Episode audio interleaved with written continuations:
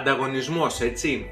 Μεγάλο κεφάλαιο και ακόμα μεγαλύτερο όταν μιλάμε για ανταγωνισμό στο διαδίκτυο, όπου πλέον εδώ τα γεωγραφικά μας όρια επεκτείνονται. Έτσι. Ωραίο. Ωραίο θέμα. Ευχαριστώ πάρα πολύ για εσάς που μου το ζητήσατε. Δεν ήσασταν πολλοί, αλλά μου άρεσε πάρα πολύ σαν θέμα. Πάμε να το αναλύσουμε. Είμαι ο Μάρκος Μυρνάκης, Digital Media Strategist και θα σας πω τώρα κάποια πραγματάκια για το πώς μπορούμε να αναγνωρίσουμε ε, τους ανταγωνιστές μας, ποιοι ουσιαστικά είναι οι ανταγωνιστές μας, μπορούν να θεωρηθούν ανταγωνιστές μας ε, και πώς μπορώ εγώ να αξιοποιήσω τον ανταγωνισμό ίσως. Πάμε να ξεκινήσουμε σιγά σιγά.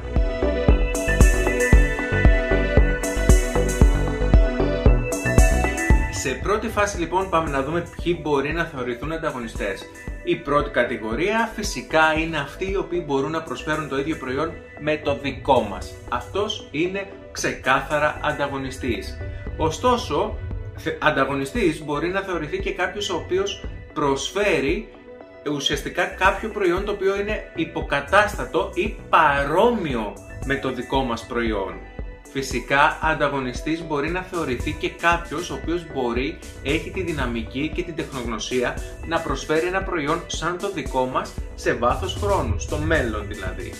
Και τέλος, η τελευταία κατηγορία που μπορεί κάποιος να θεωρηθεί ανταγωνιστής είναι αυτός ο οποίος μπορεί να παράγει ένα προϊόν έτσι ώστε να, να έρθει και να ακυρώσει τη δική μου χρήση, το δικό μου προϊόν. Με αυτόν τον τρόπο θεωρείται και αυτός ανταγωνιστής μου.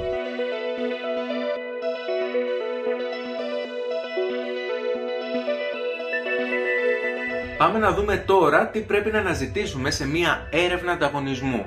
Αυτό που πρέπει να αναζητήσουμε είναι ποιες ανάγκες καλύπτουμε εμείς και ποιες καλύπτει ο ανταγωνισμός μας. Από εκεί και πέρα μετά ψάχνω να βρω τις ομοιότητες και τις διαφορές που μπορεί να έχω με τον ανταγωνιστή μου τον ή τους, έτσι μπορεί να είναι ένας, μπορεί να είναι παραπάνω ανταγωνιστές. Μετά ψάχνω, συνεχίζω και ψάχνω να βρω ποια είναι τα δυνατά μου και τα δύνατά μου σημεία, το ίδιο για μένα, το ίδιο και για τους ανταγωνιστές μου.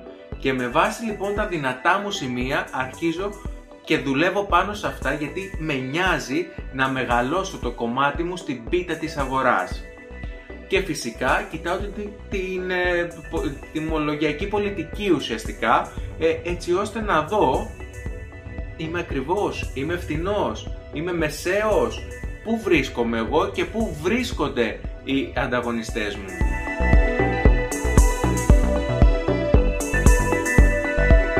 Τι κάνω τώρα για να μπω στην πράξη και να κάνω μία έρευνα ανταγωνισμού; Σαφώς το πρώτο πράγμα που κάνω είναι να πάω να δοκιμάσω τα προϊόντα, τις υπηρεσίες και να δω τι στο καλό είναι αυτό που προσφέρει ο ανταγωνισμός και να το συγκρίνω με το τι έχω να προσφέρω εγώ.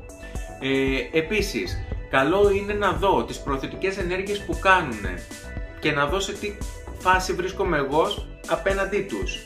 Ε, επίσης, πάρτε τηλέφωνο, να δείτε πώς εξυπηρετούν στο τηλέφωνο έτσι, πώς εξυπηρετούν στο κατάστημα, όλα αυτά είναι στοιχεία τα οποία τα χρειάζεστε για να τα αξιοποιήσετε και να βελτιώσετε τις, δικές σας, τις δικές σας υπηρεσίες.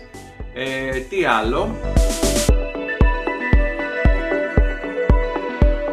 Σκεφτείτε ότι όταν θα τα κάνετε όλα αυτά, θα μεγαλώσει το μερίδιό σας στην πίτα, θα μπορείτε να σχεδιάσετε ουσιαστικά τα επόμενά σας βήματα, σαφώς θα γνωρίσετε πολύ καλύτερα την αγορά και με βάση αυτό θα μπορέσει η επιχείρησή σας να επιβιώσει σε ένα ανταγωνιστικό περιβάλλον που όταν μιλάμε για διαδίκτυο μπορεί να είναι και παγκοσμίως, έτσι. Ο ανταγωνισμός μπορεί να είναι παγκόσμιος.